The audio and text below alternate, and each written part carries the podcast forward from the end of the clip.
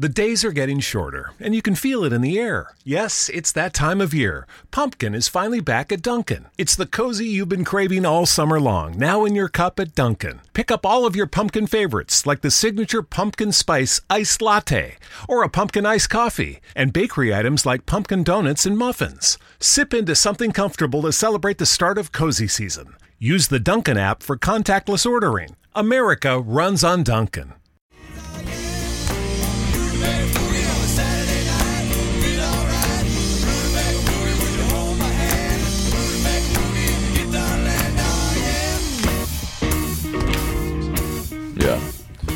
Matthew and me were like, we probably got more done in five days here than we have done in about six weeks in New York City. Yeah. But it didn't feel stressful, you know. Well, I mean, literally, the entire city kind of works to support that thing. Yeah. The only thing I don't, I mean, there's a few things I don't like about Nashville at this point, but it's, I- don't know that I like a town where every single person is oh, It's doing like- what you're yeah, trying it's to like do. Hollywood for actors. You yeah, know, I it's just like- agree, yeah. But I think my feeling was like it's a good place just to duck in and out of. Don't Yeah. be there all the time. Yeah, I, I would agree with that. Because I think there's a weird like symbiote. There's a weird. No, what am I trying to say? I'm not. That's the wrong word. There's like there's a correlation between if you're there all the time, all of a sudden you're just like everybody else. But if you're someone who just pops in for two weeks, then people are like, oh, something to do, something new. Do Yeah. You know what I mean? There's a psychology of newness which is really helpful. Yeah. Because then it focuses energy. But if you're just sort of generally dangling around there like everybody else, Mm-hmm. you get a sort of dangling around energy about things.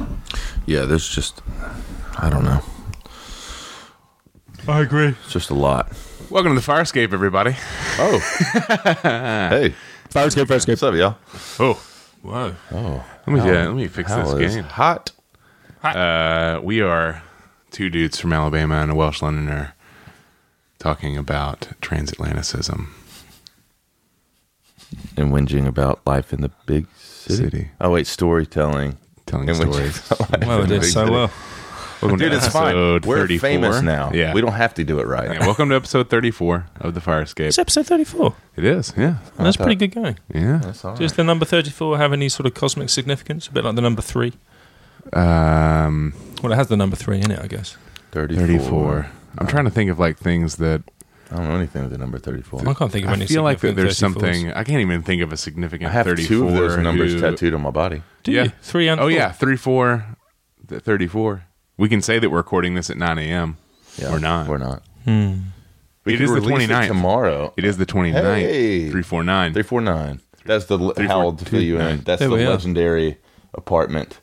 Uh, well, it may be not legendary. 349 is the place where the you guys first started sitting on porches and porch talking. Yes, You you this better is correct. The spirit of which is still alive and present right now. Right. We are there, in correct. fact. We are still there. It's true. Yeah. I'm there, even though I've never been there. Peter has it tattooed on him. I have it tattooed on me. I don't. In Elvish. Not yet. Not yet. I will. Yeah. We'll get that. We'll get that worked out. We'll go. We could, maybe we can make it like part of our merch. A, ta- a 349 tattoo. Yeah. You know. You can you can buy the copyright to get it tattooed. on Yeah, no, or Yeah. maybe we can just do it like a transfer so we can like sell the design that they would take to uh, our Firescape artists would take to There a you go. tattoo parlor Yeah. A tap Which put a parlor. watermark on it so and be like. I want the Firescape 349. Of course, most tap parlors will But just be like, oh, sure, I know what you mean. copyright C Yeah, yeah, yeah. or the or trademark. Do we want TM or copyright? I think we should do the R in the circle, the C in the circle, and the trademark symbol. That's a good. idea. Yeah, I think we should do Cover all it of that. all. Yeah. RCTM. Covering all those bases. Rectum. ah, there we are. There we are. Welcome, welcome, everybody. Welcome uh, from across Yes. the seas. In fact, and talking of across the seas, I gather that our Iraqi listener has returned. Yeah. Yeah. There you are. Our, our man Our or woman Kuwaiti in listener. Kirkuk. Or, No, I think it's in Oh, our- City. Was it Hey, where? Kuwait, our, our Kuwaiti listeners. Oh, our Kuwaiti listeners returned. Mm-hmm. Yeah, Yeah, yeah. that's definitely not in Iraq. Um, although Saddam Hussein did try to make it part of Iraq Yes, in the early true. 90s. Uh, but he did not succeed. Nope. Um, but welcome back, our um, Kuwaiti listener, whoever you Ahlan wa are. sahlan. Um, yeah, that too. And I don't know who else uh, has returned, or maybe people have joined us. We've definitely had some of the biggest audience numbers. Uh, not to be slapping ourselves um, on the back uh, so early on in the uh, episode, but I think our numbers have been good.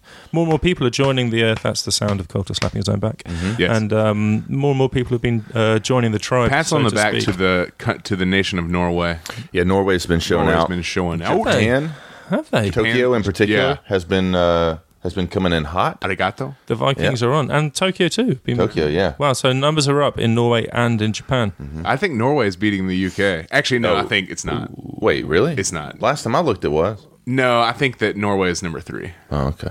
Just Well, barely, reckon though. In terms of um, Your people need to. Norway, yeah, our people need to step Yeah. up. Well, I'll be back in Wales soon. I'm going to This is reminding me of the be 800s when the Scandinavian people also were. We're whooping the. I'll be treading the mountains, English. shouting from the hills when I'm in Wales. Comedy, comedy, fire escape. That's right. And um, uh, but it's interesting in Norway and uh, Japan. Maybe they, I wonder if they're kind of like because obviously you know Australia was directly underneath the UK, our down under. But I wonder if Japan is literally underneath Norway. I mean, it feels like it could be in a similar sort of axis. Yeah, we might have a um, Maybe- yeah, maybe Are you Tokyo saying is- there's some type of magnetism? Yeah, is there some sort of Yeah. fire escape based polarity that's going on between um, Norway and uh, the, the, through our original transmission to bad Norway through you, Hywel. What? Norway's number two. That's yeah, that's what I'm saying. I thought so. But that doesn't digress me from the point that potentially our Norwegian, our strength in Norway has led to some sort of enthusiastic energy, which is now in some sort of cosmic mystic way is balancing out the uh, magnetic, you know, the opposition, the yin to Norway's yang is perhaps in Tokyo, is what I'm trying to say. That makes sense because Norway is direct. Like so, right now, you know the the the country rankings are obviously America. That's number right. One, number one, Murder. America. back to back World War champs. Headed for the three-peat. Please don't. That's right. Please don't. um, and Norway number two, the UK number three, letting down uh, Britain's favorite son. Um, I could say yeah, Britain's, His favorite, favorite, son. I'm definitely going to rectum that. I mean, trademark that. Yeah. Hywel John, Britain's favorite son. Rectum. We're gonna rectum them all. Uh, I think. Japan coming in at number three. So, you know, Norway, I mean, number four. So two and four, Japan to, to Norway, and three and five, UK and Australia. Ah, yeah. So you see, this is what I'm talking about in terms of those magnetic opposite, those oppositions, those polarities. But the question is, what you can't really say what is the opposite of America because America's so big. It's you're probably just saying like, I don't know, maybe a large chunk of Eastern Russia, maybe or something like Possibly that. potentially. Bangladesh. Bangladesh, listen- maybe. Listeners there. Oh, do we? There we are. Yeah, we do have a couple. Everything's in balance, is what I'm trying to say globally. I feel like, in a, as a percentage wise goes, though, Luxembourg has to be holding down the top spot. yeah, that's true. Like per Percentage- capita. per capita. Oh Yeah, man, Luxembourg's Oh, we are Luxembourg holding it. listeners still tuning in. It's um, Yeah. definitely it's on my man David Pike. I'm pretty Pi- certain. Pikey, yeah. Pikey, the Pikey. Big up to the Pikey. Keep on listening. You are maintaining our largest geographical listening percentage by listening from the Kingdom of Luxembourg. Yeah. I believe it's the Principality. Pikey has been. Uh, they just meaning they just they only have a prince, no king. Yeah, just that. I think that is. Um, I don't know if they do have a King Luxembourg. I'm actually not entirely sure of the. Um, That would be uh, way better if- constitutional if, they status. just had a if they just had a prince. Like he's the he's the ruler. Oh, there's no king. No, we're not quite big enough. To He won't let himself become king because it would threaten the order of things too much. He just has to keep his status a little bit low, a little bit under. We have all the name cards and things, all the stuff monogrammed for Prince, and that Yeah, just, yeah, yeah. you know, And the guy that Yeah, made yeah. name cards died. yeah, that's, we only Of have course, one. actually, I'm going to segue into something probably everyone's been talking about. But you know, talking of princes, talking of princes, since we last recorded, has been a actually since we oh, got in a room, there has been a very large transit The spin transatlantic. doctors. There's been a very large oh, trans, Oh, no, transatlantic princes? No, um, alchemy, alchemy. You know, in Yes. between our two fair nations. You're welcome. that's yeah, right. we have You just- take we have England become. just got a little better. I think you know at some point over the past year, you know Prince Harry was listening to the Fire Escape and realised that this spirit of international cooperation that we embody, this sort of transatlantic vibe, this sort of post-colonial, new millennial um, spirit of love and cooperation that we um, speak. Um, it, I think he's taken that to heart, and you know, and now he's he's gone and married himself an American chick. hmm It's true. Bold moves. Bold. Bold. Is that moves. is that um, uh, this is I don't I don't know anything about any of this. Is she the first American to be a part of the? Oh whole yeah. Uh, no, no, no, no, no, no, No? no, no, no, no, no, no. There's a lot of historical revisionisms going on with that because, Really? of course, well, more to the point, you might say the Oh, first it's officially are- been Wallis Simpson. Yes, talking Wallis yes, Simpson here. Okay. So yeah. Edward the the first one that wasn't yeah. a Nazi. Yeah, the first Oh. one that wasn't a Nazi. Wait, hold on. We had an, an American Nazi join the royal family. Yeah, yeah. Yeah. I mean, the bummer. Brits, the, you know, the British royal family back in the 30s. um, Almost was queen. They had some questionable, um, I think it's fair to say, some questionable political taste going on in many aspects of the British aristocracy in the 30s. But yeah, Edward the Se- Edward the Seventh, or he became he was he would have become Edward the Seventh or the Eighth. I can't remember which one, but he he The abdication. Yeah, it was the abdication crisis. He married Wallis Simpson. If you watch The Crown, you'll. Uh, Ah, yeah, and now um, he's the Duke of Windsor. and I think right? because I actually don't know the exact reasons exactly why, but it was some, it was something to do Or with the he's fact that she was a probably. Yankee, es- essentially. That they were like, this cannot she was be. divorced. She was divorced. She was the Yeah. divorcee. but he he abdicated the crown in order to be with her. Yeah. So I think there was probably a moment she was. She, so she, they they did get married, but she did not become an official. So I guess wait, Meghan. was he the I guess Meghan. or was she the Nazi? Well, he famously like went to. They were friends um, with like Hitler. Not Nazi they couple? were friends with Yeah. Hitler. So I mean, they weren't officially members of like the British Nazi Party or No, whatever. no, no, no, but no. They were uh, they were buddies with Hitler. They went to the, um, I think, and our historian listeners, of which we, as we know, are many, mainly probably in Tokyo, um, will tell us uh, that um, that uh, I think they went to the 1936 Olympics. You know, the Nazi Olympics in Berlin, the famous yeah. ones. And I think Prince Edward went there with Wallis Simpson to represent, so to speak. And um, I'm not sure. I think he also met Hitler another time during that whole period, as part, Yeah. maybe as part of the appeasement process. I'm not but sure. that was before his dad died. Yeah, that was before he was king. Yeah, Yeah. or he he, no, he never became. He was king for like a week. He was king, but he was never coronated. yes, exactly. Yeah, yeah, yeah. He was like officially, but then his so that's where like the king's speech comes from. That's uh, the crown is about that. So this is uh, Eli- Elizabeth's the current queen. This is her uncle. It's So really, her I mean, it's father genuinely became really king because yeah. he was the younger brother. Like it would basically be like Harry becoming king because William, Decided uh, you know, just decided a not to, Nazi. Yeah, Yeah, it was, a Nazi, married a But Nazi, didn't but he did to marry a dress Nazi. up like a Nazi. And also in that respect, I guess was officially. Harry. Oh, So yeah, so But got a black wife now, so true. yeah, he he course corrected. yeah. Yeah, he's corrected everything. It's Yeah. gone full circle and right on. You know, he um, but, but I think yeah. So I guess everyone, Or it's at the- least it's equal. Like the woke, the woke scales have leveled. woke scales, Yeah. the scales, the woke justice scales. They um, I, I think I guess what I'm getting at is funny the way people have been talking about it. The first American married to the royal family, and I guess technically that is true because she has become The you know- Duchess of Sussex. you know the Duchess of Sussex, yeah. And um, but But I think, but I, I guess I've had Was this sense Wallis of being Simpson like, not the Duchess of Windsor, or was Um, it? Ju- was he? well, just that's the thing Duke is that I don't think that she ever got her official title. I don't think, um, but we can use the Wikipedia's and have a little look up. But so uh, maybe Meghan is technically the first American to marry him. But I think part of me is a bit like, hey, come on now, we're being unfair to Wallis. You know, she wasn't, Yeah. she wasn't all bad apart from her sort of mild Nazi Nazi, affiliations. I'm not sure if, in fact, she was like all that Nazi-ish um, for that matter. But I know they Well, I- both really think- attended. Um, that 36 Olympics. Yeah, I don't- it's the history's getting murky. We're saying things out loud. I'm not entirely certain of. Yeah, sure. Well, I hope that I'm not dragging Wallis Simpson's um, fair name into disrepute. he was going to be. Uh, I think he was going to be another King George. Huh. Maybe I don't know. We'll see. Maybe not. Anyway, that all said, America and the United Yeah, Kingdom. he was going to be King George the Sixth. Oh, look at that. Yeah, Um, even though his name was Edward. yeah. I mean, they choose. Di- uh, well, I, I, Elizabeth didn't, but a lot of them choose different. Choose like, new names. na- new Why names, not be king like names. King Laserface? just like popes do? You know, like pick an awesome name.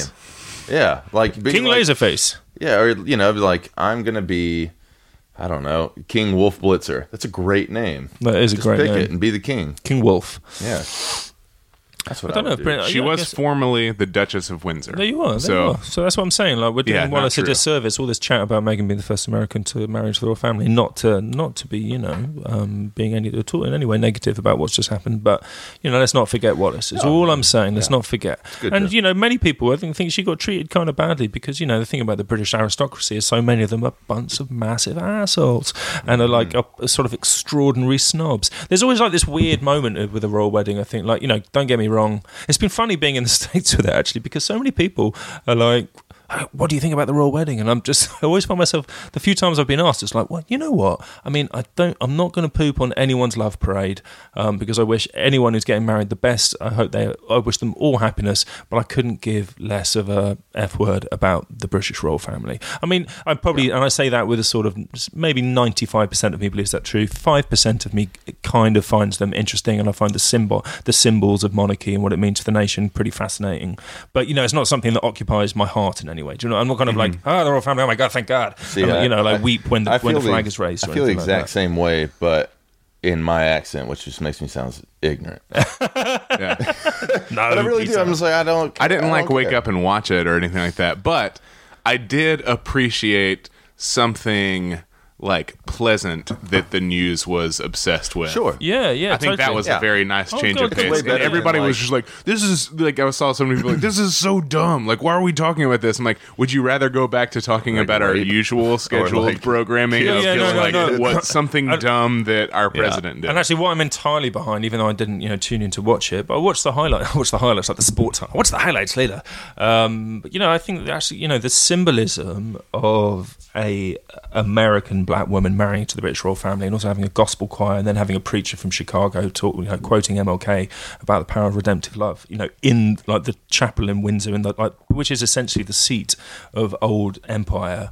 I think that's extraordinarily. Pa- I have no issue with Yeah, that. sure. I mean, I, that is, I think, something that has an extraordinary amount of symbolic Symbolically, value. it was really yeah, cool. Yeah, really amazing. And um, and actually, I found I found that very moving. So that was, I guess, the five percent part of me in terms of my Britishness that sort of kicked into gear. In terms of my fire escapeness kicking into it, about how powerful I know that it can be when these two fine nations come together in such a way. Um, but I guess what also strikes me, and the same thing happened during William and Kate's wedding, is that in the UK, like everyone can be so sort of cynical and piss takey about the royal family, you know, because essentially so much of it is still mental. You know, they kind of own huge swathes of land, which essentially Yeah. have been there since feudal times. You know, but so much of it is really peculiar. And I guess generally, I'm probably a bit more fan of the Scandinavian model, where they keep their symbolic value and they don't own quite as much stuff. You know, but they have a certain fi- they're kind of within the sort of framework of the mm-hmm. societies, and everyone understands that but they don't have the sort of still, you know, there's still a huge amount of not just symbolic, but even though they say there's no constitutional power accorded to the monarchy in the UK uh, or political power, it's not strictly true. Yeah. And they have a huge amount of accumulated wealth, to, you know, which in a modern sense is kind of strange. Mm-hmm. You know, I'm sure they're nice people in many respects, blah, blah, blah, but, you know, the whole of that is all a bit odd, and I'm not quite sure how I feel about it. It all just makes me feel weird. But there's always this weird sense when, like, so when William and Kate got married, everyone in the UK is always about, about the aristocracy and posh people, knee jerk, very kind of like, oh, fuck off. You know what I mean? And, um, but whenever this happens, everyone's just like, oh, I love them. Yeah, oh, yeah. yeah, like, amazing, amazing. I was listening to uh, I was listening to an interview on the Desus and Mero show on Viceland with Nikki Glazer, and she was like making fun of uh, like she does this whole thing where she like makes fun of Meghan Markle on her Instagram like stories because she thinks she's super fake.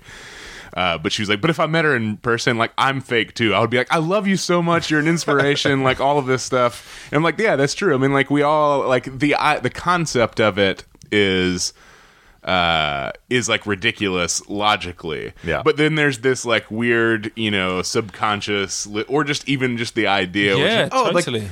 Wait a minute why am i in, you know like there's just like this weird subconscious enjoyment of it also we're just like this is weird Yeah, why do i enjoy this Yeah, absolutely. And like, but that kicks in, and I think it's something really ancient. It's a weird way. Like, I really love. I mean, the thing I miss about Europe when I'm here is the way that sort of old civilization is sort of wrapped into the land. You know, there's that weird sense of you that, must have the clydesdale horses with like knights on them and yeah, all that stuff. You know, like I, as much as Dragons. I, it's easy to sort of lots of dragons and corgis. Um, uh, you know, it's easy to sort of mock the attitudes of the people who represent a lot of that older stuff because you know there's so much snobbery and status that goes with that, and it's deep tedium. You know, when you encounter. it. I mean, I went to university with a lot of people like that, and it was some of them absolutely delightful, but you know, also some of them just have this, this kind of absolutely like extraordinary like you can tell it's like sort of genetic sense of entitlement and it's just bananas to actually encounter because you're like where's this come from you know um, but it, I'm quite into the history of a lot of that as well. So I'm I feel like there's there's elements of myself which can be quite hypocritical about that because when you go to some of those places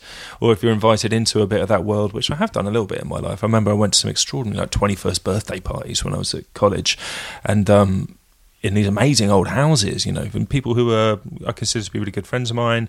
But you get a window into that world, and I can. And suddenly, when I think of my memories of that, I think I encounter which is something which is quite contradictory. That I too share that sense of being a bit like, oh, that stuff's really old and stuffy and represents things which aren't helpful anymore.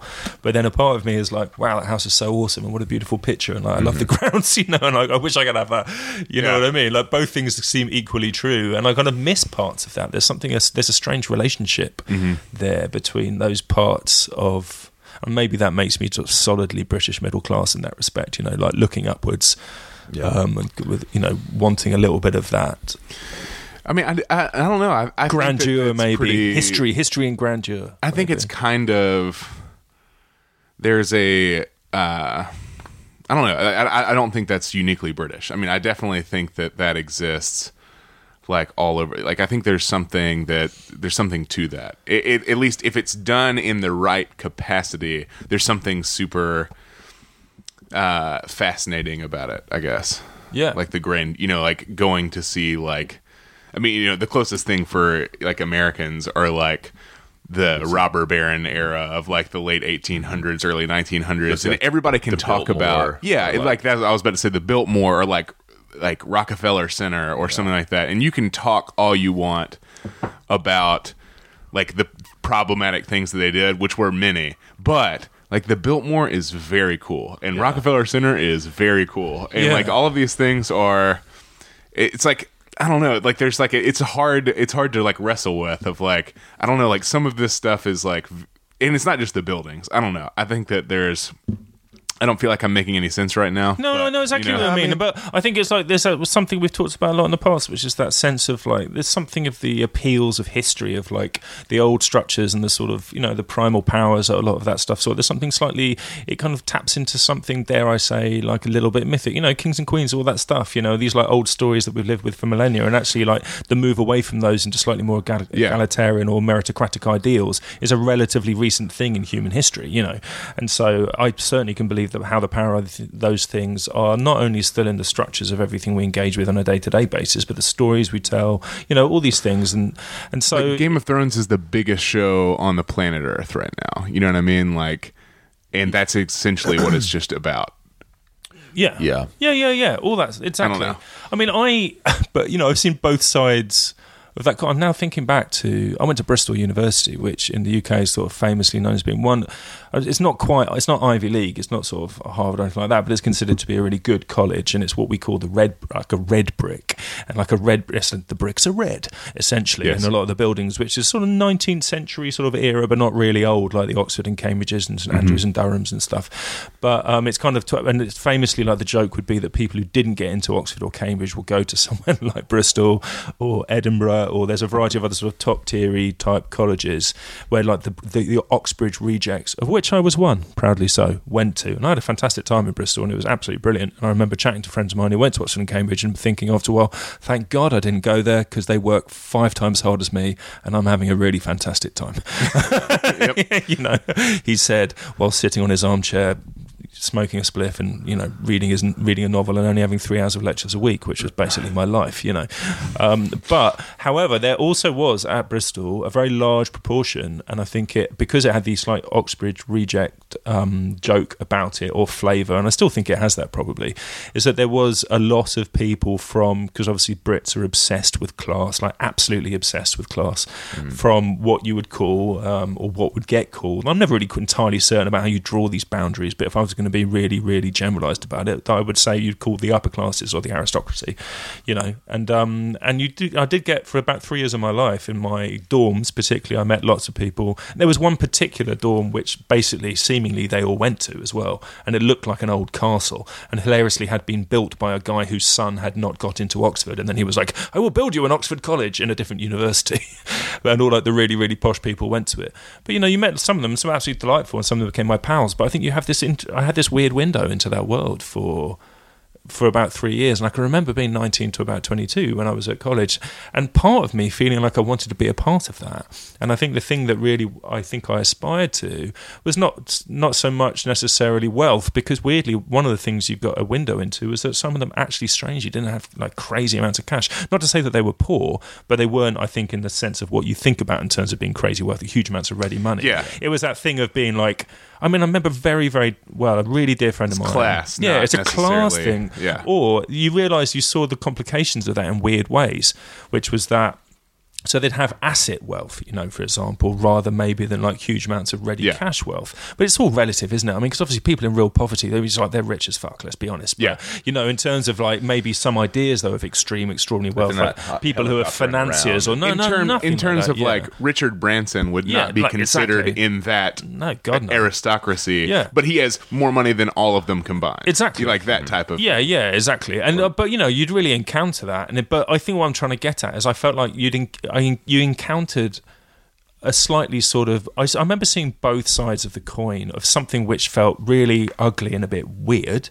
And they're both of them were at parties. So the ugly and a bit weird was I remember going to they're like come the second year of college, don't about you guys, but like twenty first birthday parties in the UK can be quite a big you know, there's like the rite of passage party and mm-hmm. people will often have these big big parties wherever, whether it's like in a restaurant or but because there was these groups of people at that college and me and some of my pals kind of fell in with a group of these people who were from that sort of group. And i remember going to some of these birthdays and they were um, extraordinarily interesting. And one of them like the sort of ugly side of it we went to a girl's birthday party at this like stately home in wiltshire. I've never forgotten it because the theme was and i should have seen it coming but i was 19 and or 20 and deeply deeply ignorant because the theme for the party was and i shit you not out of africa Oh no. Oh yes.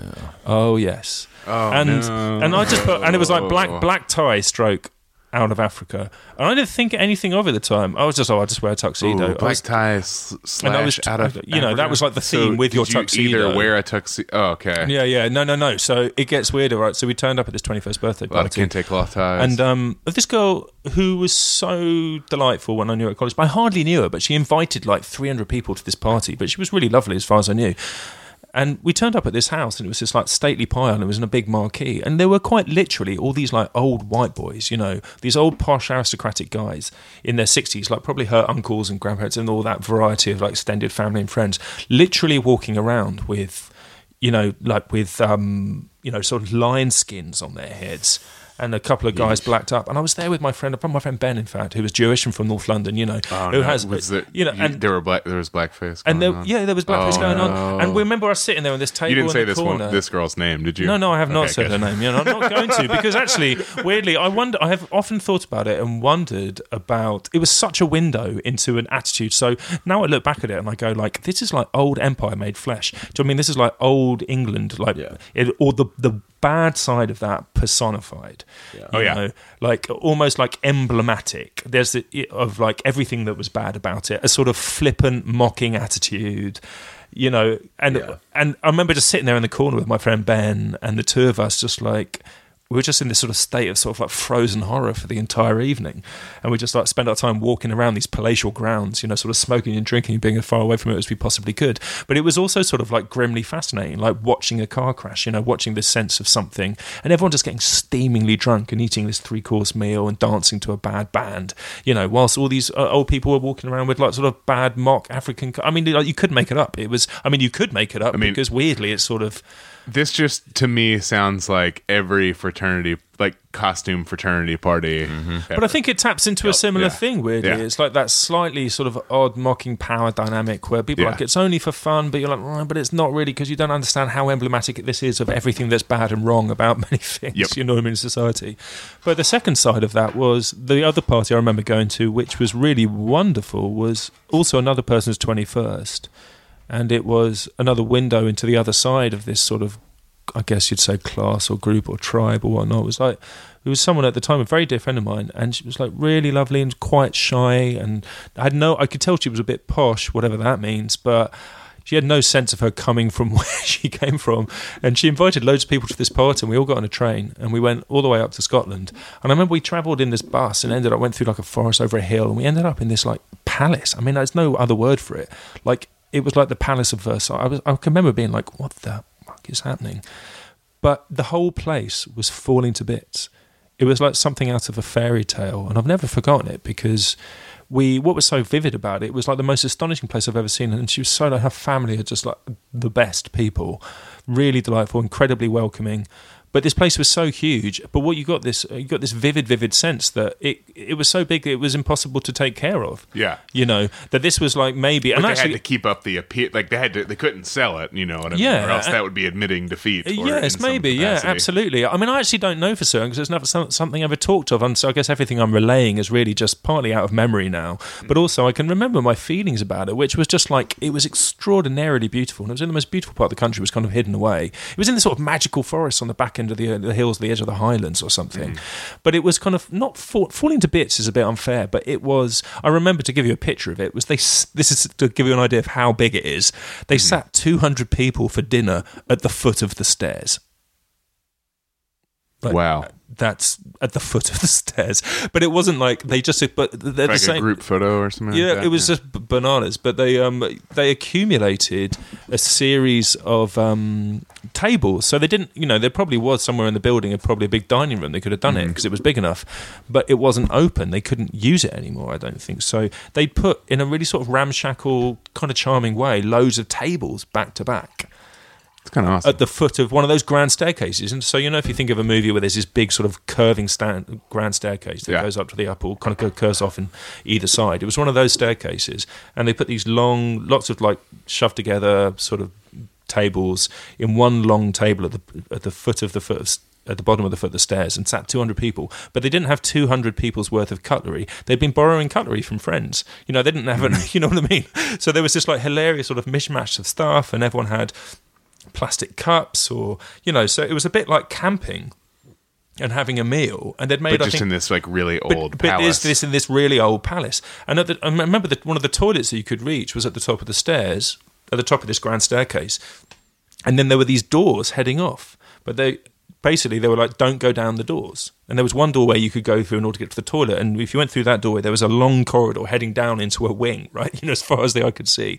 But that was the one that was accessible so that was i think where they lived but then there were these other doors heading off this and i remember opening one and you Just were like, you're opening- not, i literally did that thing and i the- opened through these double doors and i remember it really vividly because it was like a little window into a fairy tale or something because it was that thing and you see in those movies where everything was covered with tarpaulins and like it was dust in the air like, so much that i remember coughing and you had this crazy sense coming back to Wayne Manor. yeah, Mm-hmm. you. It was a bit like coming back to Wayne Manor, but you kind of walked in there. I remember looking and just thinking, this place not only is enormous, but it's just beyond the capabilities. You can't even live in it. I mean, you can't Yeah. even live in it, but yet they were living it, and obviously there was this sense, just like you said, that they, I'm sure they would did everything in their power to home. hold it as their like- family home, and of course you want to protect that. But the the grounds But were they over. can't like yeah. afford to employ the people that it takes mm-hmm. to Yeah. maintain the place. And I remember we like there were like drinks beforehand in their one sort of lounge lobby room, and it was exquisitely beautiful with like old pictures and sort of you know like faded sort of you know gold leaf. I mean, it was like something out of like an 18th century restoration picture or something.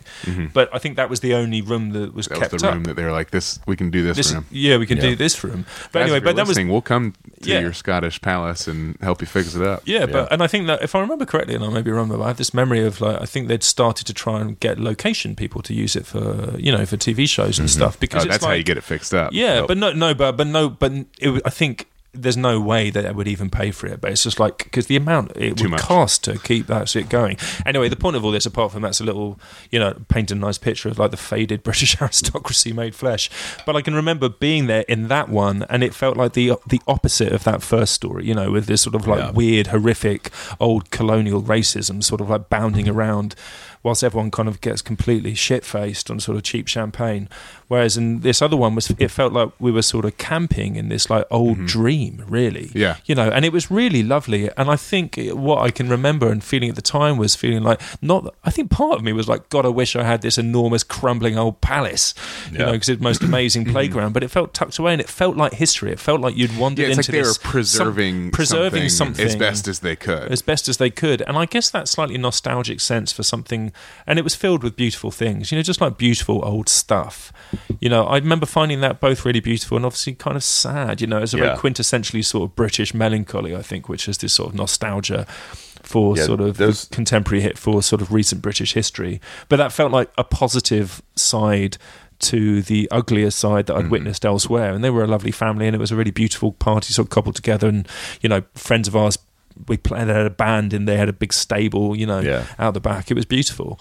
But anyway, that that was a really long-winded sort of two-sided coin anecdote to try and explain why I think a lot of British people, in terms of when these royal weddings kind of pop up, that so many of the negative aspects of like the British class system can occupy our consciousness hmm. for so much of the rest of the year because so much of it is unfair and weird and strange. There's so much weird snobbery, but you get this sort of weird bubble, I think, of of a sort of nostalgia for something that you'd probably never be able to attain anyway.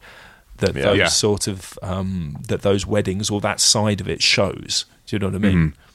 And it's like a weird like envy gets put aside, and you kind of briefly feel like you might be a part of it or something. You know? Speaking of, yeah, so you were talking about how um, earlier about the, you know, that you wish that sometimes wish it was like more like the Scandinavian model of like the monarchy and stuff Yeah, like. I don't feel too educated on what the Scandies do, but I think they've they've they've, definitely not they've scaled it. they've scaled it back. I think. But what I did see is that the royal family, the British royal family, I'm not sure if any of the other, I feel like the British royal family is like the most world famous, at Yeah. least at this time. Like people know who Queen Elizabeth is, etc. I know who she Uh, is. Who? Yeah. Yeah. Queen Elizabeth the first, the one, you know, from uh, the one from the 1500s. You know the Spanish Armada, all that stuff. But I will say that Huh. it, it Cate Blanch- drives Cate uh, it drives a lot of tourism. Oh yeah, that's the Tons argument. of tourism. Wait, what does And the that English family? the British royal family? Yeah, oh yeah, going to Buckingham Palace and all that. and that segues us perfectly into this ye- this Yeah. week's topic. Nicely done. High fives all around. Five I'm gonna loudly pat myself on the back. Yep. Oh, pat the microphone a little bit. Yep. Pat the mic- microphone on the back. Okay. Hit him with that. Did we have a segue. topic this week? I didn't Yeah, realize. we do. look Oh, at we that. do. Roll Tide. International travel, which is really good because That's I what I'm about understand to do. that this evening, Hywel John is traveling internationally. I'm travelling internationally. I'm going all the way to the Balearic island of Ibiza for a friend's wedding. Long booked Yep, yep, into the yep. diary. My old friend Michelle Tate is getting married. And um, Congrats, on a beach. Congrats, Michelle. And um, I'm heading there. Then I'm going to have like a little brief five day holiday. I'm going to lie on the beach, swim in, in, the in sea. Ibiza. in Ibiza, in Ibiza, in the Ibiza, and um, which is like, as I'm sure, I don't know if you guys know, but everyone in the UK listening will definitely know that Ibiza sort of has a reputation for sort of clubbing and partying. Yep. And um, but there are some quieter parts which I'm mostly going to be taking myself into the very quiet, small spots. I believe there was some Welsh electronic music- musician who took a pill in Ibiza. There are many, many, many electronic musicians who take a pill in Ibiza. It's fair to say. I Or don't. Ibiza.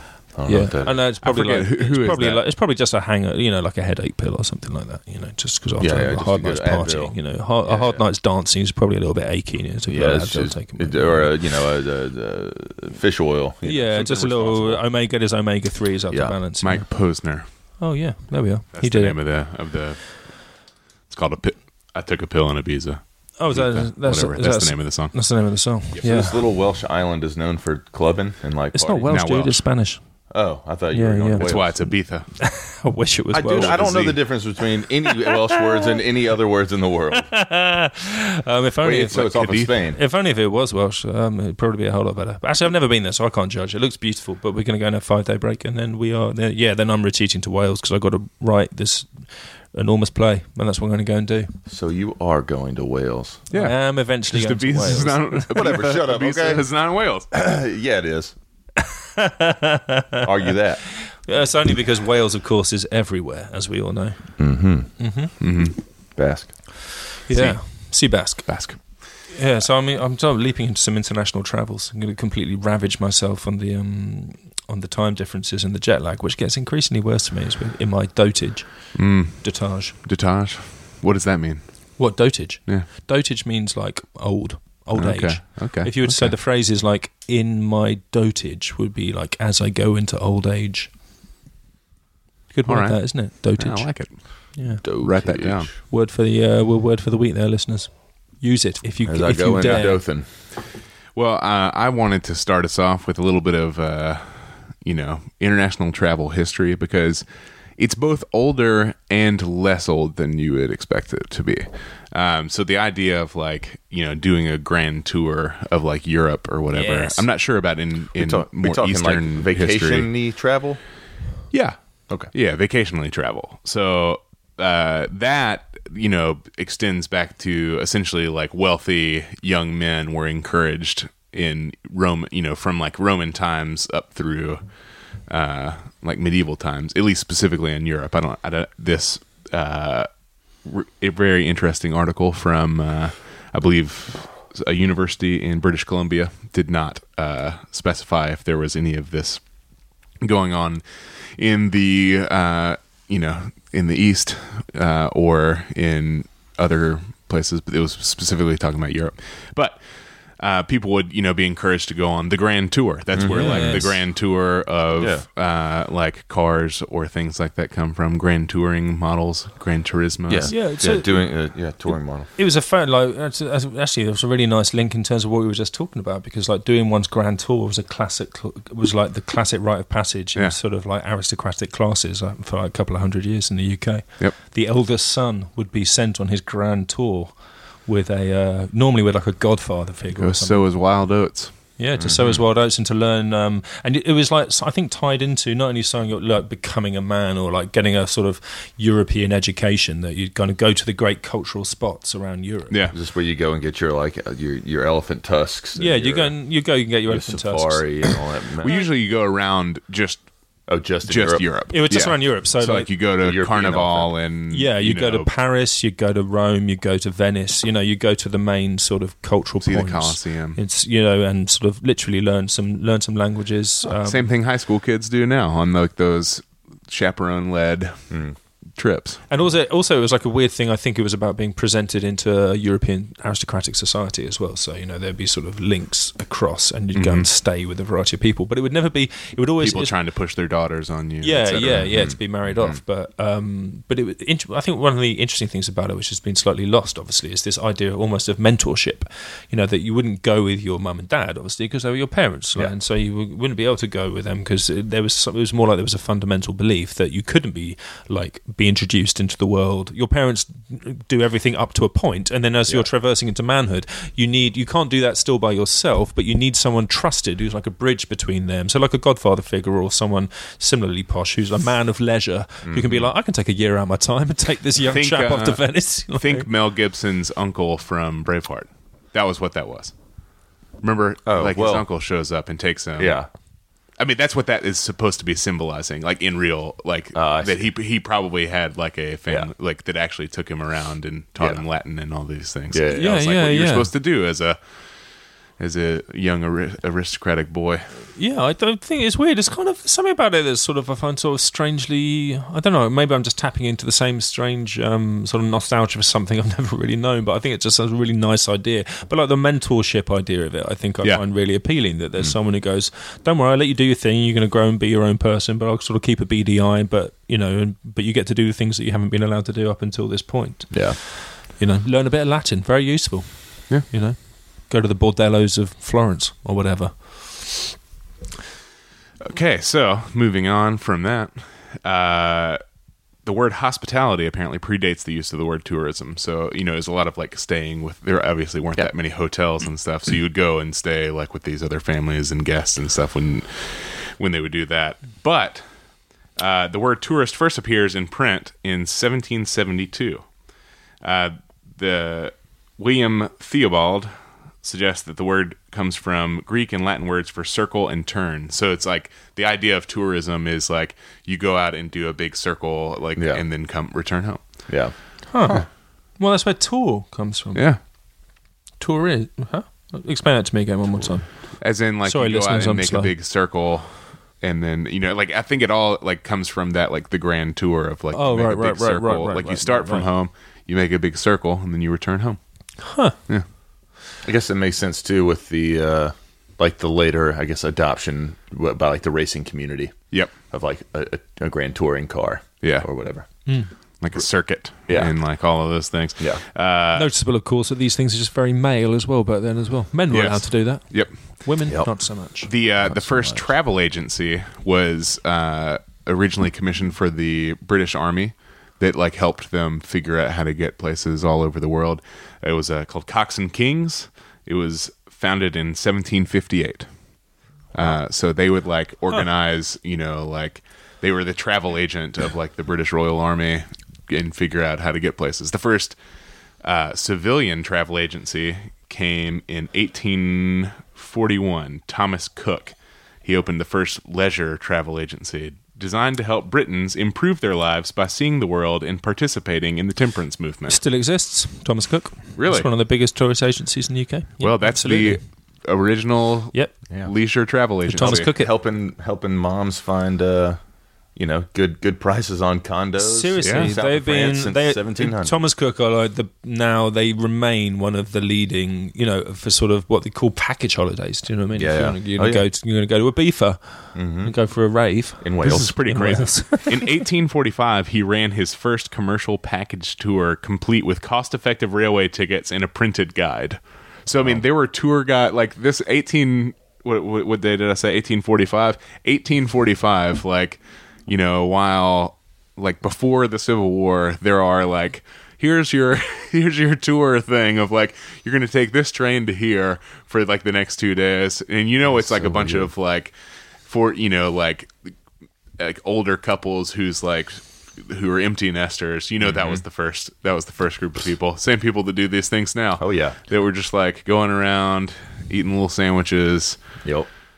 Going taking down, taking tin type photos of the going on uh, pizza tours on down Bleecker Street. yeah. But at least back then, it must Making, have been a making cur- daguerreotypes where the guy's pretending to hold up the uh, leaning tower Uh-huh. of Pisa. At least back then, it must, but at least back then, you must have felt like an outlier. Do you know what I mean? Because no one was doing it. You know, Yeah. apart from like a couple of aristos training around a seventeen-year-old boy teaching him Latin. You know, mostly it was like Yeah. something that you just didn't do. I mean, It brought it to the masses. Yeah. Discount tickets, printed guides. yeah, but when you but when you were one of that's those a dad's like. Mm, But I that's- think what I'm getting is that when you were one of those people back then doing the first Thomas Cooks, you know, you were probably in a real minority. You know, you're probably like, you were an outlier, and like, you were going to these places, and probably the locals were like, "Who are these people I think, speaking you, this I weird think you still are an outlier if you take a guided trip these days. No, but, I- Yeah. like, yeah, but what I'm getting at is like tourism is just so now the opposite Yeah, yeah, is yeah. true, isn't it? Like you often so, you spend most of your time trying to find something that will be as far away from that as possible. Yeah. Yeah. Even though essentially, you know, the the strange thing about this is essentially you're still a tourist. You know, you're always still a tourist. Yeah. But like I definitely carry that weird hypocrisy, which is just like I don't want to seem like I'm but a I don't want to seem like a tourist. I'm not Yeah. a tourist. Yeah. I'm not Unless a it's- tourist. unless it's But beneficial where's, for you. But where's the really good Like, I don't restaurant? like I, that. want to go and see the fun, the spots I want to see. Wanna see- You know what I mean? Real. Yeah, well, real we can stuff. pretend like we just know because we have like Yelp now, and we're like, well, Mm-hmm. if it, this is like where the locals go. I want to stay in a real place with Yeah. reality. I want reality. yep, I want to experience the reality of this place. that other place isn't tactile. Yeah. yeah, so that's one of those things where um, oh, you just said something that jacked my brain, and then it just completely shot out of my brain. Well, in and out. It's went Yeah, into yeah, your brain and just out. went in and out, man. Well, I can just say my, my modern oh. experience. what? I, now I remember what it Oh, was. no, It no, reminds it's me it's of back uh, brain. it's It's back. back. It was a boomerang. it reminds me of when of like how like it's so strange now that like we ride escalators and like elevators all the time and don't think anything about it and like a hundred years ago people rode horses all the time and didn't think anything about it and now like we pay to ride horses and back then they would wait in line and pay to ride like an elevator Yeah. You're like Oh yeah, Yeah. totally. And, uh, and like we're all still lemmings in that respect, right? You know, I remember in, to- in terms of horses. Actually, this makes me think of I have I've, I I walked the in terms of being a lemming and thinking you're doing something different, and in fact you're just riding the elevator as much as everyone else is. Is when about four years ago I did the I walked the Camino de Santiago, which is that you know Yeah. pilgrimage trek. For those of you listening who aren't aware of what that is, but most of you probably will be. It's a very famous pilgrimage trek across northern Spain, and it's about it's about 850 kilometers long, and it takes about a month to do. I did it in two stages because I got sick on the first time and had to come back. Anyway, but the second time when I went to finish it off, it was a, a first class example in terms of like the mass how mass tourism has reached even to the places that are supposed to be like unique and individual. That the Camino is sold on the fact, or it's not even well, it's now sold, but it was never sold. It was known as a thing you did for your individual self. You'd up to, you'd be a pilgrim, even if you're not necessarily Christianly minded. It's something you do, you know, in the wilderness alone. You walk through. There are places you can stay, you know. But now so many people do it. It's just you walk along these stretches, and I have this vivid memory of in the summertime walking across the flat of the Meseta, and you could just see hundreds of people on this Oh, yeah. trail ahead of you, right? And I was just like, we're all just sheep heading in the same direction, you know. And it was like quite a vivid metaphor for like the ways sort of these things have become, is that it's so widely known, and you can learn about everything on the internet. It's so easy and get cheap Mm-hmm. flights, blah blah blah. That you know the challenge of doing it remains because it's a long way to walk, but Sure, yeah. its sort of uniqueness I had this day thinking that, and it was this long. You would walk thirty kilometers that day across mostly rolling and pretty flat landscape, and you could see hundreds of people ahead, all walking in the same direction. I remember just walking along, being like, "This is beautiful," but you know, we're all just doing it. It was a bit, it wasn't depressing, but I was just a bit like, hey, just, I'm not as, you know, and actually maybe this was the useful lesson. I was like, I'm not as interesting as I think I am. I'm just doing what everyone else is doing. Yeah. And everyone else needs to go for a long walk too. And maybe that's a useful lesson to learn. But suddenly, halfway through the afternoon, this is where the horse comes in.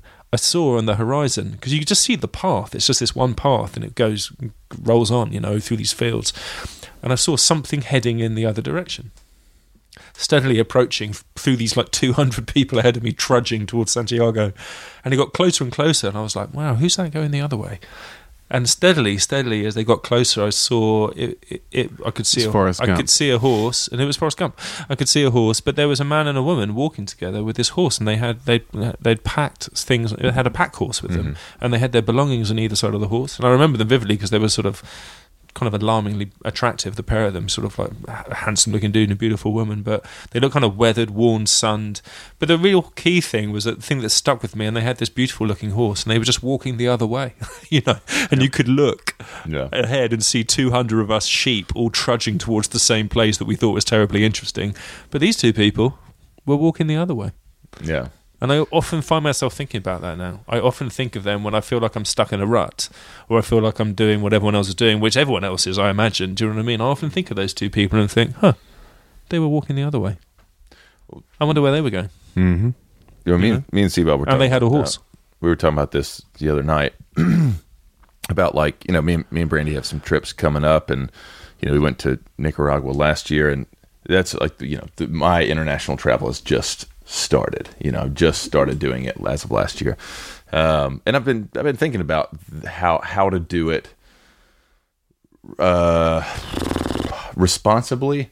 Huh, responsibly. That's Um, I uh, you know, with- Huh. Yeah, well, like it just, I mean, essentially, as like you know, if you're traveling to places as like you know a middle class white dude, you know, w- uh, how how to go to places like Nicaragua or you know somewhere that is in you know much uh much poorer and just like much harder life like the people that you're going to visit and you know enjoy their their home how do you do that without being i mean without being an asshole essentially? Like without you know how how do you do it? Like Yeah. is it is it wrong to go and stay at a resort in a very poor place or should you try to i, I don't know i yeah i've been been thinking about this a lot lately me and Colter were talking about it um and Well, you know, obviously tourism is going to be extraordinarily beneficial in many respects, just in terms of pure economy to lots of places, no matter Sure. what. But yeah, it's in But- terms of the choices you're making But I think it what- depends. Yeah, yeah. Too, and I think it also depends on like I'm trying to figure out how I, you know, I, I came into it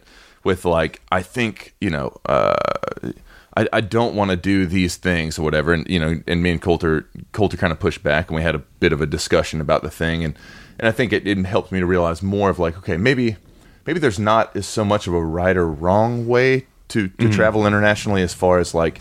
I think there are some things that are, are in my opinion, There's things that are exploitative and like unethical. you know that are just uncool but i'm trying to figure out more of like how do i personally feel about the way that i want to interact with people if There's i'm nothing going to visit qualitatively wrong. I feel like about going to a resort or something like that, as long as it's not a resort that is taking advantage. That's like specifically taking advantage of the people in the place, or is you know maybe that there's something going on with like human trafficking or something something bad. Like in unfortunately in some resort, like in a lot of resort places, that type of stuff happens, mm-hmm. and so and it's you just you know I think it's on us with especially in the age of the internet that we can just know those things and we just should. yeah. Well and i think that's that's the thing i've been thinking about a lot with international travel is like you know like like i mean i don't know i won't speak for y'all but a thing that i do often is like you know come out with my thoughts hot. You know i'm like this is what's right. This is what's wrong.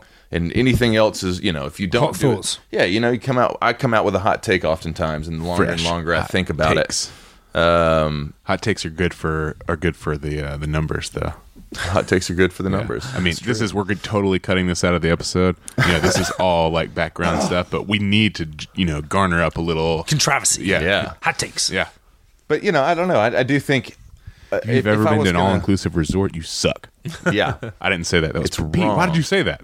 yeah Well, I, I think I what I what I am willing to say firmly is that like I think uh, you know with like when when we went to Nicaragua, for example, I don't think I don't think we did anything wrong by going there. We went for an artist in residency. I, I don't think there was, but there I did leave with a certain level of uh, qu- questioning. You know, like not necessarily guilt, because I don't think I don't think that that was. But we were like, man, I went to this place that was, you know, these people are literally living in dirt floor shacks, and I'm eating extremely, you know, I'm, I'm eating tons of food. I'm drinking. I'm like, I'm having a great time. I'm living a very luxurious lifestyle in the backyard of people who. But you're putting stuff in there, mate, by by going there and spending money. Uh, yeah, yeah, yeah. I mean, and I think in certain ways. I mean, in, in one way, we went to we went to a bar that was owned by a dude who came there from Canada. Yeah. And that mess, I didn't like that. Like I left feeling Really? Why didn't you like that? because I think I was just because because I don't think that was going to help. I don't think that was putting money into anyone's. But is it other bad that a man from Canada has emigrated there and opened a I bar? don't know. I don't think so. Well, and that's why I, I mean, say other than the people that either work there or his supply. I mean, he still has to buy his beer from suppliers and stuff like that. yeah. I mean, it was it was a pretty wide organization. Yeah, All no, in but I oh, mean, like suppliers, uh, as in like there has people to be some driving type the of warehouse, trucks people and the- driving the trucks. Totally. I know where you're coming from in some part. I mean, it's funny, isn't it? Because I was quite surprised saying Not that saying because I it's the don't best think I way of, really, you know, I don't you know. feel ethically challenged about. Like, I don't think about the process of travel because the world is the world, and there's means to travel, and you know we're fortunate about growing up in a country that you know has provided us with means and opportunities, like which maybe in other countries aren't in that place. But I definitely am with you when I just I find my instinctively, you know, I don't really like lux- luxury. You know, I don't feel particularly comfortable in luxury. I always feel a bit odd being in a mm. luxurious mm. surrounding when I'm in um in somewhere which is not very luxurious. You know, I always feel like it feels somehow just more balanced in a more elemental way if mm. you're in like a sort of you know place which has struggling economically and you're staying in somewhere which somehow seems more in tune with the general surroundings. But but you know, I don't feel also feel bad about paying for some basic comforts either Well, it- if you can have.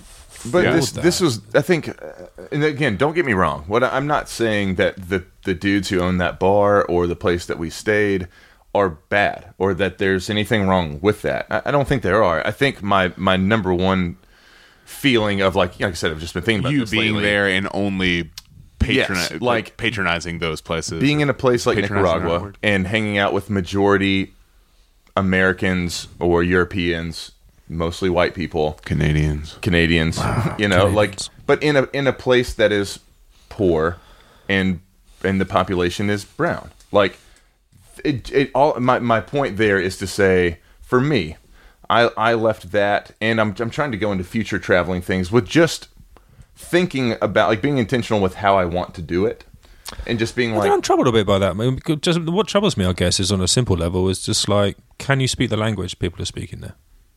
No, but I think you should try. I Yeah, no, certainly, yeah, I- yeah, I- I yeah. spent But in terms of time just being a human being in the world, being a place where there are some other human beings who are visiting that other place in the world, and you all share a language, like it doesn't seem strange to me that you're mostly spending time speaking with them because that's what, what human beings do. If you can't communicate with other human beings, you Yeah. know, uh, on a simple on a simple level.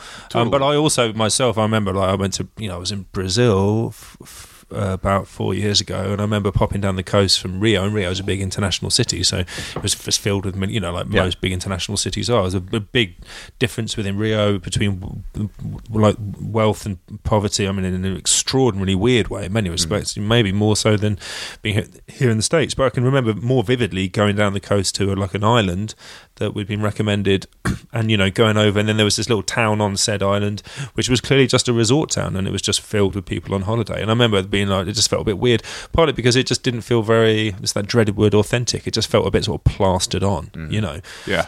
But at the same time, I remember being there. That everyone running every single venue there were it seemed like local people, and they were making money off it. And just the vibe was a bit plasticky and strange. Yeah, and in the same way that actually being in Pensacola, I thought fucking sucked for the same reason, you know. And that was in the states. Um, but I, I guess what I mean, what I That's hear. because you can't appreciate Pensacola. yeah, that's Like, right. Pensacola, That's right. Yeah, on the on the Riviera. Stand up, P Town. Yeah, I just don't need that Miller Lite at 11 a.m. on a Tuesday morning. Well, that's first. And, um, Stay out of Pensacola. No bushwhack. You haven't had a bushwhacker yet, have you? No, I've never. A we'll bushwhacker. that. Yeah, um, it's it's funny. Like I guess I don't. The thing that I struggle with is I don't necessarily.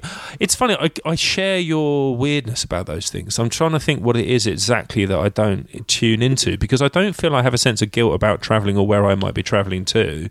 Um, partly because I feel like the world is open, and if you have the ability to well, go, Well, that's that's why I said I, I I didn't want to use the word guilt. Yeah, that was yeah, like my yeah. natural inclination because it's not it's not guilt because I don't think you've done anything wrong.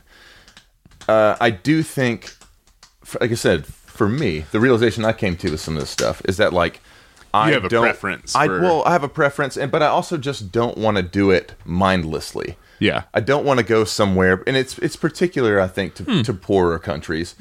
Going and uh, and honest, I'll be honest. Like, Hmm. A big part of where this comes from has been watching a lot of Anthony Bourdain, Hmm. and the way he talks about travel, I just personally like. It Hmm. just kind of appealed to me. Um, but I, I think going to these places, which I just see a lot, you know, in the age of Instagram and, and the internet, and everybody Hmm. documenting everything that they do, I do see a lot of like you know wealthier people who do a lot of world traveling, Hmm.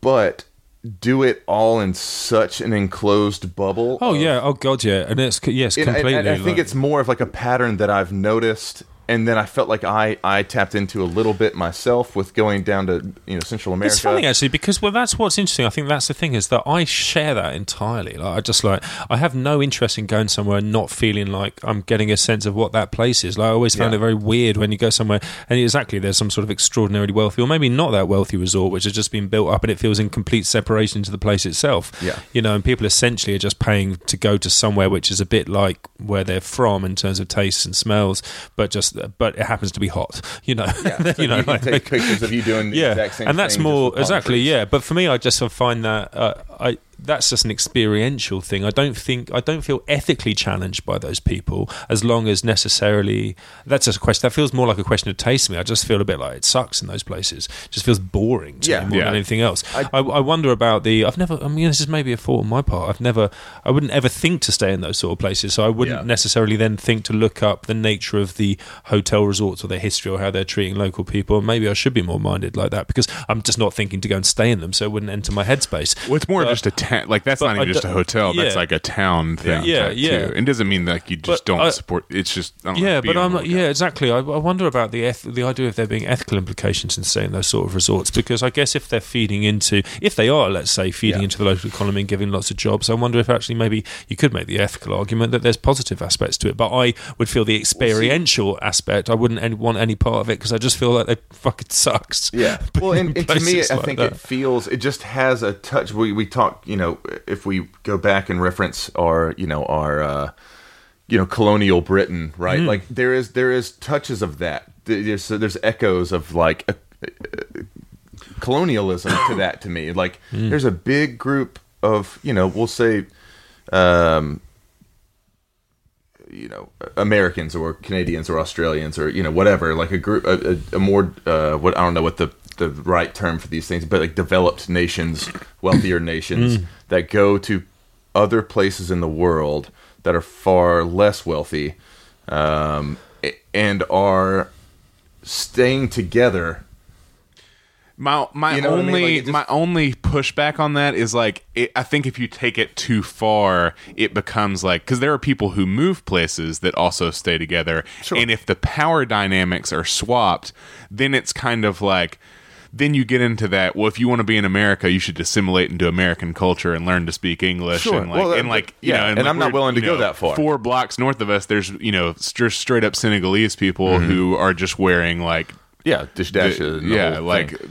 All that stuff, and like And also, the experience of luxury, I don't think is um, culturally specific to Western nations. You know, I think Yeah. it's a general human condition that people like to go somewhere and stay in in in luxurious surroundings. It just so Mm-hmm. happens, I think, maybe in a more the way that the world economy is structured is that mo- those Yeah. more Western nations are in the position to Well- be investing in the structures of that visible. elsewhere. Yes, they have yeah, the yeah, vi- yeah. Uh, visibility is really high. I hear you though, Pete. I know what you mean because I guess there's something I just feel very uninformed about. It's like you know, it's about what's being invested, right? Like, and who's putting the money into places like that, and whether they're entirely owned by a Western Hotel Corporation who's giving people local jobs, but actually like farming the most of the profit of places like that outside. Out, yeah. You know, actually that's something I just hard. literally have no idea about. I'm not sure how you'd find that out. Well, You have to do a lot. I of also wouldn't look into it because I wouldn't want to stay there. So yeah, yeah, yeah, totally. and, yeah. and me neither. And that's why. I, that's why again, I'm not saying I think it's wrong. I mean, it's like we were talking about the other day. I think Mm-hmm. you know, in in this day and age, the the furthest extreme of an opinion is what is often gravitated. I mean, yeah, it's it's like, just that's, where, the conversation lands. You Yeah. know? uh, and that's why that's why I'm not. Again, I, I think before me and you talked about it the other day, Colter. I I probably was a little hotter on that take. And, Yeah, but but and I was probably more the other the other way in like Yeah, well, and, uh, and my point is just, my point is just for me, and maybe all of us, but I know, I know for me, I think international travel is something. I mean, I, I think when me and Brandy went to Paris, right? I, it was I enjoyed that trip a lot, only because we tried really hard to to be uh, as like out of the way to the Parisians. You know, the the not wanting to feel like a tourist thing. yeah. Um, and we had a great trip, and everyone was so nice and so like polite and, and lovely, and and it, that was more of like a proof of concept um, of like I think the way I, I would like to travel. But the problem is that can go full circle. It was like last summer when I went to see my friend Matthew in Portugal for a little five day visit, and you know, cheap travel in the Hmm. in Europe, right? You can fly from London to Lisbon for like fifty bucks return. It's nuts.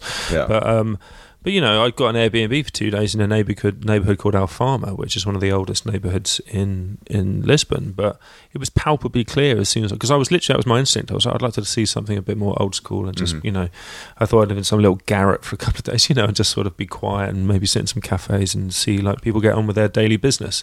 But it became very clear immediately that this neighborhood had become completely swamped by the same by the thing. by me.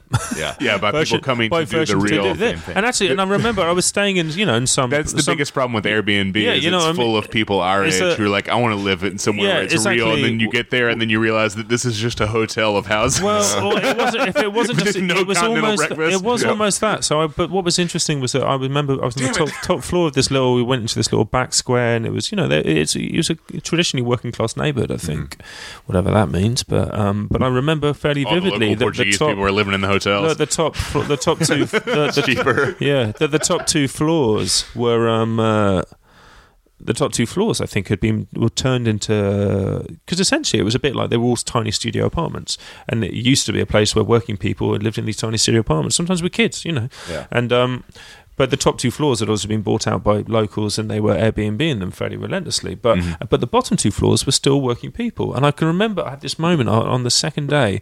I came in in the evening, and it was like the sun was going down. And I was and I walked up to the stairs to go up to where I was staying, and what the doorway to one of like the studios on the ground floor in this really old building was open, and there was this family in there. There was this guy and this woman. They had a small kid, and she was like doing her um, laundry in a bowl on the floor of their little kitchen, you know, squeezing out the water. And he was sitting there on a stool and he was eating some food. But I just remember he looked up at me, and the look in his eyes was just like, "Fuck you."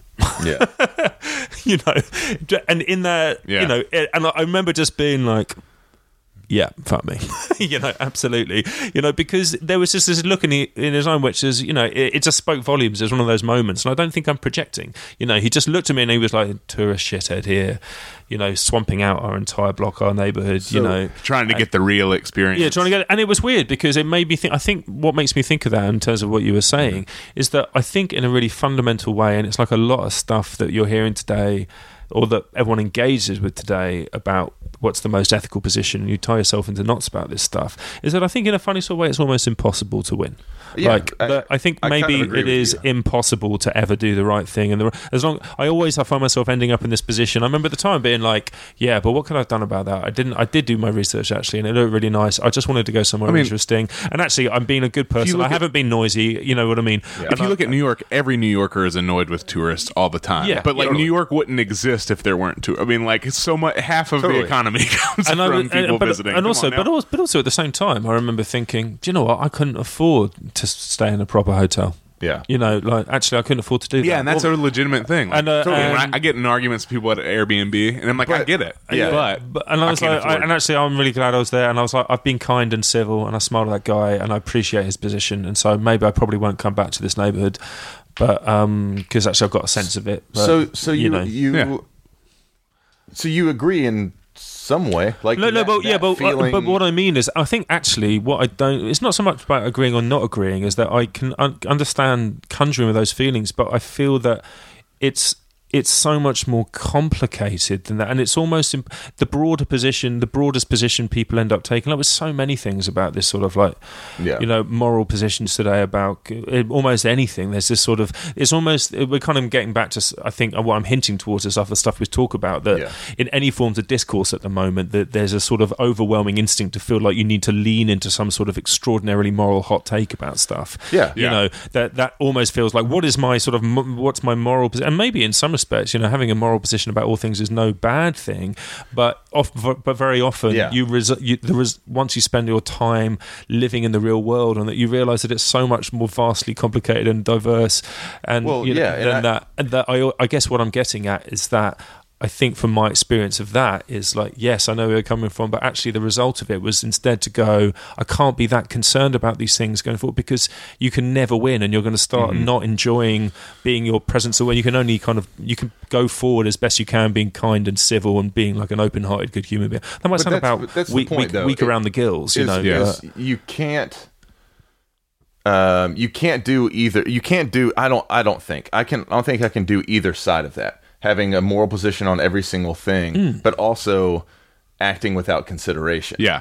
because if you just say well it's complicated so i'm not going to like devote my time to thinking about how i feel about it well that's racism in america right like that's so many things that's like the israel palestine thing that is so many things that are important to have an opinion on because or at least uh, I mean, not have an opinion on but Important to think about. to consider Yeah. yeah i mean because complicated things deserve consideration Yeah, but something. But I think actually, but th- I think the problem is more about like you're projecting that forward into a situation you haven't been in yet because you're like you know Over, so it's- yeah, yeah, Well, like just being open in the moment. you Yeah, know, but that's what I'm- that's what yeah, I'm saying yeah, is yeah. I- but I I mean left- specifically about travel, I guess. Yeah, it's yeah. like that sense of going because it's.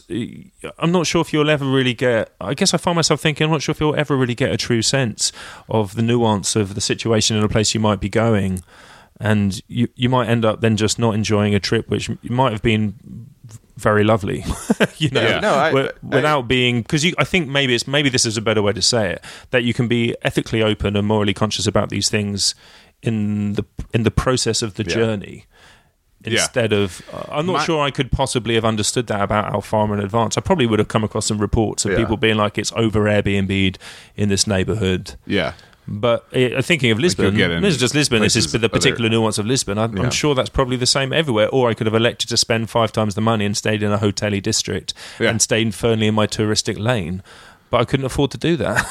Yeah, and I think that like having done um like a bunch of different styles of trips of like staying with people like overseas or going to a resort or going to a resort and kind of mixing and matching. I mean like we our honeymoon we went to like an all-inclusive, you know, eat drink all Yeah. the time resort in Cabo, which is like the most touristy of all touristy things. And probably like us and maybe 25 to 50% of the people that go. Nah, that's probably too high. 25 to 30% of the people that Yeah. go. We took like the bus in um, just on our own into like the two towns and kind of walked around and saw stuff. And that was fun. And like, you know, we bought some local stuff, ate at some like local restaurants. It was cool. Um, but like the most fun thing I had was like the, um, you know, s- planned trip into like the club crawl on like one of the nights. There was like you know a couple local dudes who work at the thing were basically just like we're gonna rent a like you know little fifteen person van and we're going we're going partying and like they showed up in like some just straight up club t-shirts and uh, it was Yeah. great drank a lot of blue juices out of test tubes and a lot of tequila and i got and uh, i got silly and it was awesome i had a lot of fun and it was the most touristy thing that you could possibly do Yeah. I mean, I, Yeah. that's fine. I, I guess. I, I don't know. Yeah, I don't know. My my point is, I, I I think international travel warrants like, especially coming from like a wealthier place, it warrants consideration. sure i don't think anybody's disagreeing with you on that Yeah. I'm not 100 Well, I percent don't convinced. I'm not 100 percent Oh, convinced. how am I being? Yeah, I think he's disagreeing, which is no, fine. no, no, You- no. you I the can. thing is, I actually I hear Wink, you. wink once for if this is planned. But the uh, but the but the weird but the weird but the weird thing is is that I actually I, the, I'm not quite sure it is what I'm disagreeing about. Um, I think what I find myself Are you talking about premedit, like overthinking? Uh, It's funny because I think it, actually are you and me are very similar, and I would just instinctively, without even giving any consideration, avoid a lot of the things Yeah, which I, I mean, think I, are I sucky our anyway. taste you know in what I mean? traveling is the Yeah. same. And um, and I would think about it without without Totally. and I would only engage with things that I think were probably within a sphere that maybe um, you're more investigating more than I would do. But I guess something I'm always wonder about this is always like the flip side of the coin, especially with a lot of this.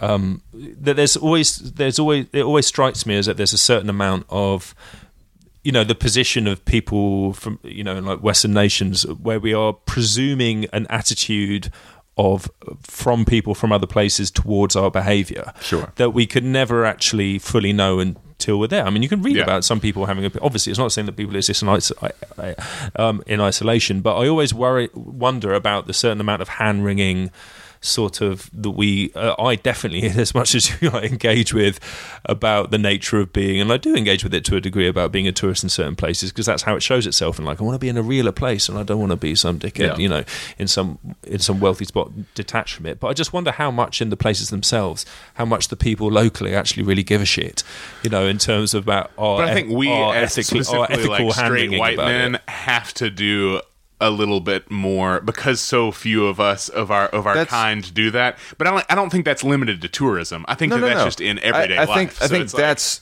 I think you Yeah. you you worded that really nicely. I mean, that's like Yeah. a lot of what the the line of thinking that this particularly traveling thing is coming from Mm-hmm. is like. I believe as I, I do. It just the things I do warrant. I'm going to rephrase that. It's not interesting because I think you're both coming from I this feel perspective as like because you said about being Yeah. in Nicaragua, you're like I'm a white guy here, and you just said straight white guy about it. I Mm-hmm. just that's not something I feel. I think that's that feels very American to me Yes. as well. That feels Yeah, like it's probably- that sounds like deeply, deeply American in terms of also You're reflecting. still holding on to your which- colonial, and I'm just uh, holding yeah. deeply onto my colonial attitude. Don't go where the the fuck I African want. parties. Africa bars all over the place.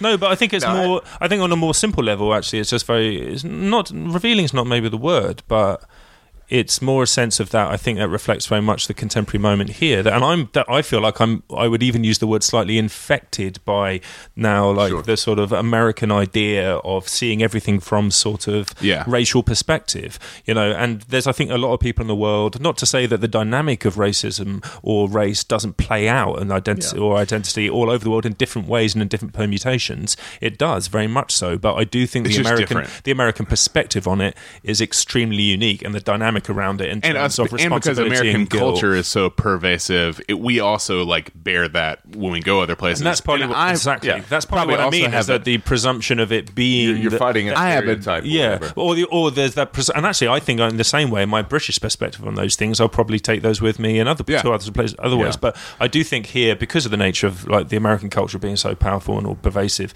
it's easier. I definitely pick up on it here, Mm-hmm. which is the presumption, and actually, I think it, it is particularly true when it comes to the debate around identity and race, which is so prevalent in the states. Like it is uniquely prevalent, I, I think here. Compared, not to say it doesn't exist in other places, but it just has a different quality. But I think the way that I think I've read you read it all the time. I think here, not just in terms of international travel, but in terms of contemporary politics.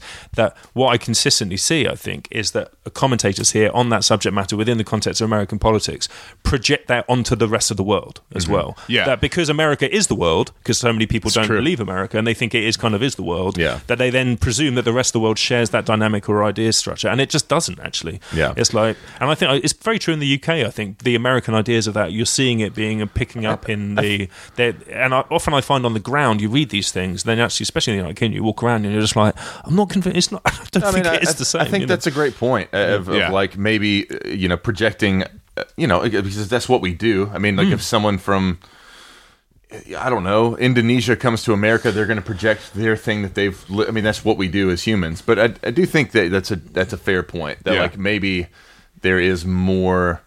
Uh, a feeling of consideration on my part as like a straight white American guy going to you know travel to Nepal then maybe they Then they have a context require, for it, You know what I mean? Like, yeah, exactly. Like Do they have that yeah. context? They may do. 'cause, And you know, I think I don't you're know. probably in a different space too because your international travel has been Nicaragua, France, Spain, all places that are not like natively English speaking or not Yeah. not even natively English speaking, but like all places that like that's not the dominant language. Yeah. My places were like Cabo, which is a tourist place, which means like almost everybody there is going to speak English Mm-hmm. Yeah. anyways.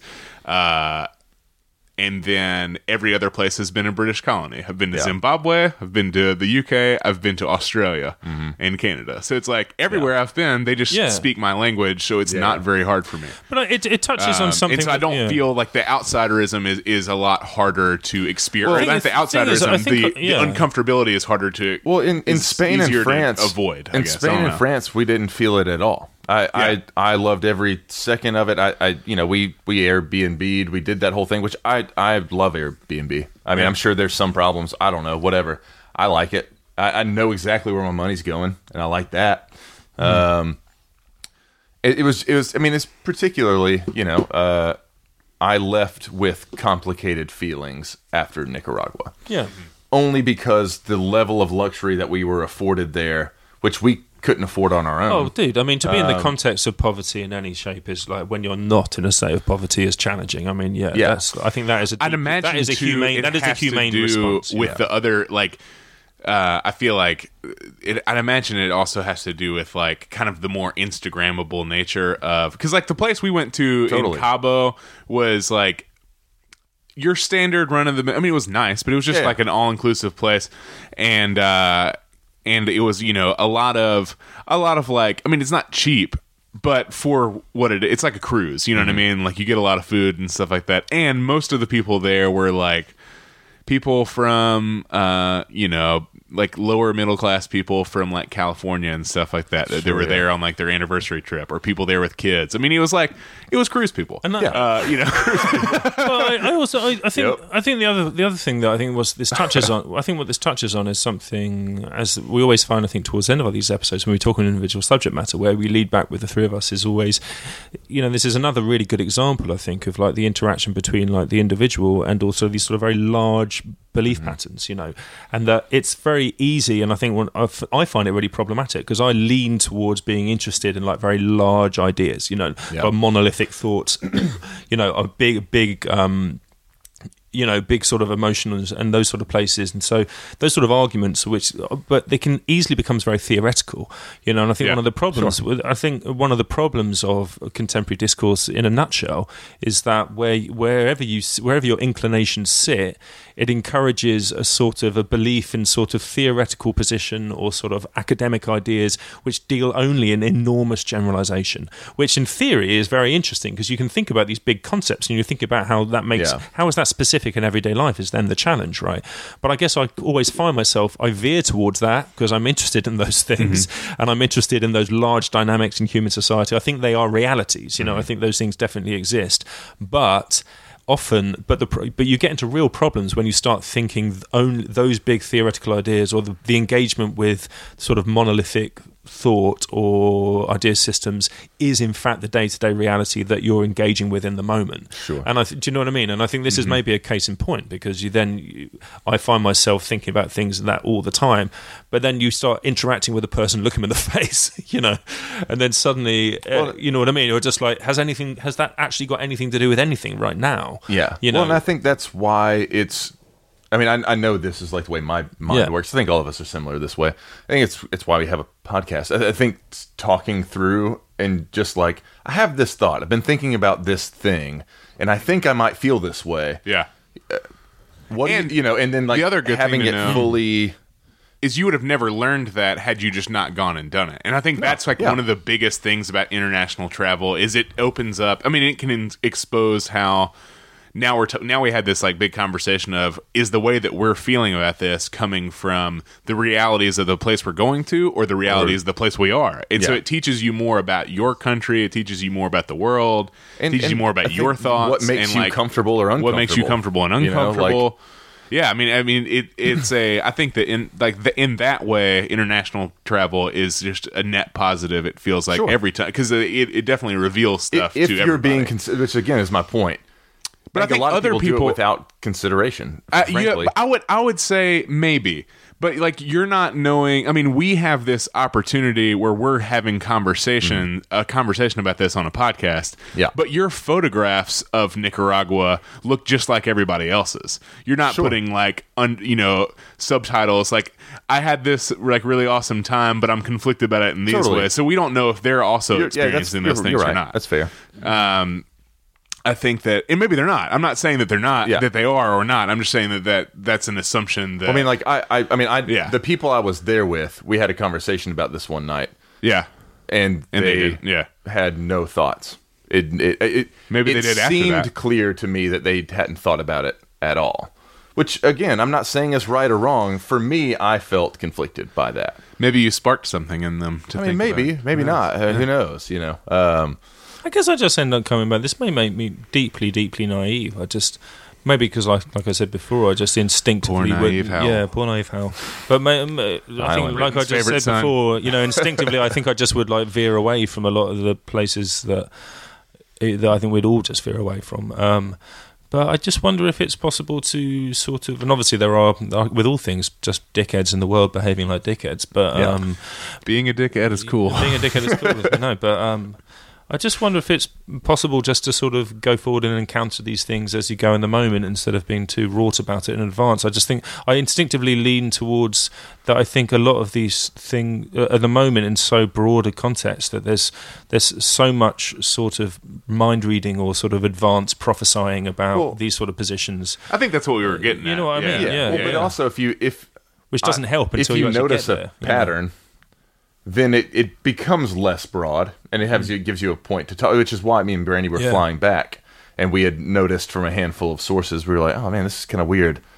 All these people that we know are traveling, which we did the same thing, and are in these like you know a place like Dubai or a place like you know wherever uh, Malaysia or something. You know, where it's like, oh, there all these people are in are just I just noticed. I'm like, all these white people are traveling and they're in this other country a million miles away from where they're from, and they're also with just white people. And I just noticed that little pattern. I was like, well, that's that's just something I'd never really thought about yeah. before. The you know whatever. Um, No, no, it's not whatever. It's just we're, it's again we're just encountering a little transatlanticisms here as we Yeah. always do because No, I- it's, I think- again just saying that makes me think you're, what you're noticing is all these white people together. yeah, yeah, And- totally. That was that was the the. I think I would probably also notice that as a result of now being in America for four years, but I'm not sure I would have noticed that before I came here. You know, and I'm not sure if that's a good or a bad thing. Part of me thinks just- that might be a bad thing. We're just more woke, man.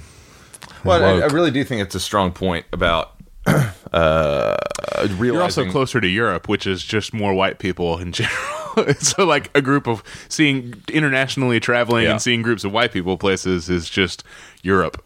Yeah. Yeah, but yeah, There's a word for that. It's Sweden. yeah, but it's yeah, but also this is the thing. That, the thing what kind of I, I always lean towards feeling like, but you know what? That doesn't. It's it's like making the ergo pinky creamy people in being in the majority in a certain area is like that. There, there's an instinctive reaction. Oh, that's not good. I mean, that doesn't necessarily. Equate. No, I wasn't No. saying that. I, what I was saying is just like that's just where we're from. Yeah. No, and I'm I'm saying a, a group of individual pinky creamy white people who don't know each other at all have traveled halfway across the world into a place that is brown and all the pinky creamy white people are all sticking together. Yeah. That's Yeah. the that's the pattern I noticed. Not But they just probably will naturally be closer because they can speak the same language or Uh, something. Yeah, I mean, uh, yeah, we, we can get into this, uh, you know, Yeah, like it's a circular circle. thing over. Yeah, yeah. Listeners, if you have thoughts on this, fire escape artists, we would love to hear them. Um, we obviously like. There's this is like a way longer conversation, and I'm glad we had this. It was, Yeah, a- right this is a really fun, was rolling. really neat thing. There's, gone there from- probably we've isn't gone an to start. answer to it. It's Yeah. the start of a conversation. That's what Just this something to is. talk This isn't about. this. We've gone we're from not- ro- royalty, wealth, class, horrible aristocratic racism, all the way Mm-hmm. through to international travel. We covered all the bases. I think that the only prescriptive thing that we here at the Fire Escape can say is Go to and hunt a should- zebra. Yeah, I was just gonna say, Colonize a if you haven't been to another country, um, Try it out. Do it. Yeah. I agree. Do it. Don't. I mean, you know, agree. just like figure it out. Like you know, I would just uh and, and like just be observant and like really take it in and uh or just go. I don't know, get a passport. Get out of here. Yeah. If you can. I mean, you know, not, not you know, if you can't, then I don't know, just save up, get a passport, go. that's Yeah, my that's my I- prescription. agreed. Like, I go, agree. Go go go see something new. Or just I go to a state that doesn't touch your state. Yeah. That, that that's That's good. That can be international travel. yeah. I don't know. I feel I feel travel. bad. I don't want people thinking that I'm saying No, don't. I'm I mean, being too whatever. Oh no, I don't think of that. No, not no, no, no. I think that it's a very. I mean, Just like I've that's been on my mind is like a all. super. Like I think that that's the that's like more closer to the right way of thinking about it. In in my opinion, I just think that Well, if, it's a. if you want to go to a the beginning of resort, that's cool too. Yeah. I'm not saying you shouldn't. I just whatever. Whatever. All right. Yeah. Yeah. There we go. Uh, especially if you got a timeshare that you can trade out to go to a resort. Oh yeah, it's always a timeshare. Yeah. Yeah. 'Cause that- that's what I did. 'Cause We ain't, Resort, we ain't had no money, Timeshare. no. uh, but If you want to see our our Instagrams of international travel, yeah, you can find you can do that. uh, you can find the Fire Escape at Fire Escape Pod or firescapepod at gmail.com. If you have any questions, uh, comments, if you have any travel stories you want to you want to share with us, if you have any f- travel photos that you want us to put on the Instagram, whatever you want. Uh, if you want to talk to Hywel because he's while he's uh while he's traveling internationally, Actually, don't even try because I'm just in the work hole. So don't even try to contact me. don't try to contact. But if you're in Ibiza, Wales, go see him. yeah, definitely. He'll be there. Yeah, he will be there. I'll be in He's gonna Wales. found. He's gonna found that town while he's gone. uh, if you want to find me, it's at Colter Levi on all the social medias. You can find me at buttermilk underscore Pete on the Instagram. I don't tweet her. Don't find me. Don't find Don't find Hal Hal unless you find him in person. If you can find him in person, in Ibiza. that's that is two prescriptive things you can do. Yeah. Get a passport, Yep. Find book Hal a flight to Ibiza, find Hal in person. Yep. Just three things. Yeah. That is three. All right. Thanks everybody. Thanks, y'all. Bye.